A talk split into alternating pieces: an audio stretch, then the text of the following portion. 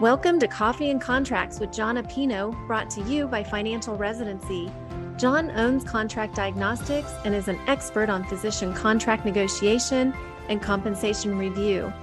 If you have an idea for a podcast or a question you would like for him to answer on one of his shows, please email podcast at financialresidency.com.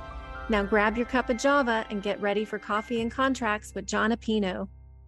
Hey, everybody, it's Jon again with Contract Diagnostics. We're talking today about medical directorships. So, we get lots of questions on medical directorships. Maybe somebody has a desire or the goal to be a medical directorship in the future. Of course, what is it compensated? So, a few things regarding medical directorships. They vary depending on the amount of work and scope needed. If you're, you know, the medical director of a heart failure program or the medical director of an entire emergency department, it might be a little bit different depending on your specific craft and your employer. But we generally see most medical directorships that we see, we'll see compensation. It's usually dictated per hour. There might be a cap on a monthly number of hours or a monthly compensation or an annual compensation. So most commonly we'll see compensation. It might be anywhere from 120 to 200 plus dollars per hour. It would usually be capped on a monthly basis. The dollar amount depends on your specialty and the fair market value and your salary and everything else that's going into the equation. But we generally see between three and four thousand dollars per month capped for a medical directorship.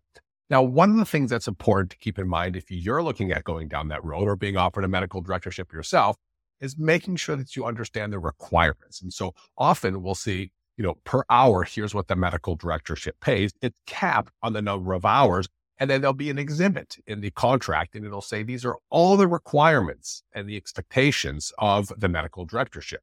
Well, if you're capped at 10 hours per month and you're looking at the requirements and you're thinking these are going to take 15 hours, 18 hours, 20 hours a month to fulfill what you want, of course, to be a successful program, you might have to put in uncompensated time and hours. So it's super important on the front end of these discussions to make sure that you understand what they need out of you for the program, how long those things are going to take you, and that the time allocated based on your compensation formula for the project or for the medical directorship accounts for the hours that you'll put in. So, what's a medical directorship pay for radiology? What's a medical directorship pay for neurosurgery? What does a medical directorship pay for a family practice program?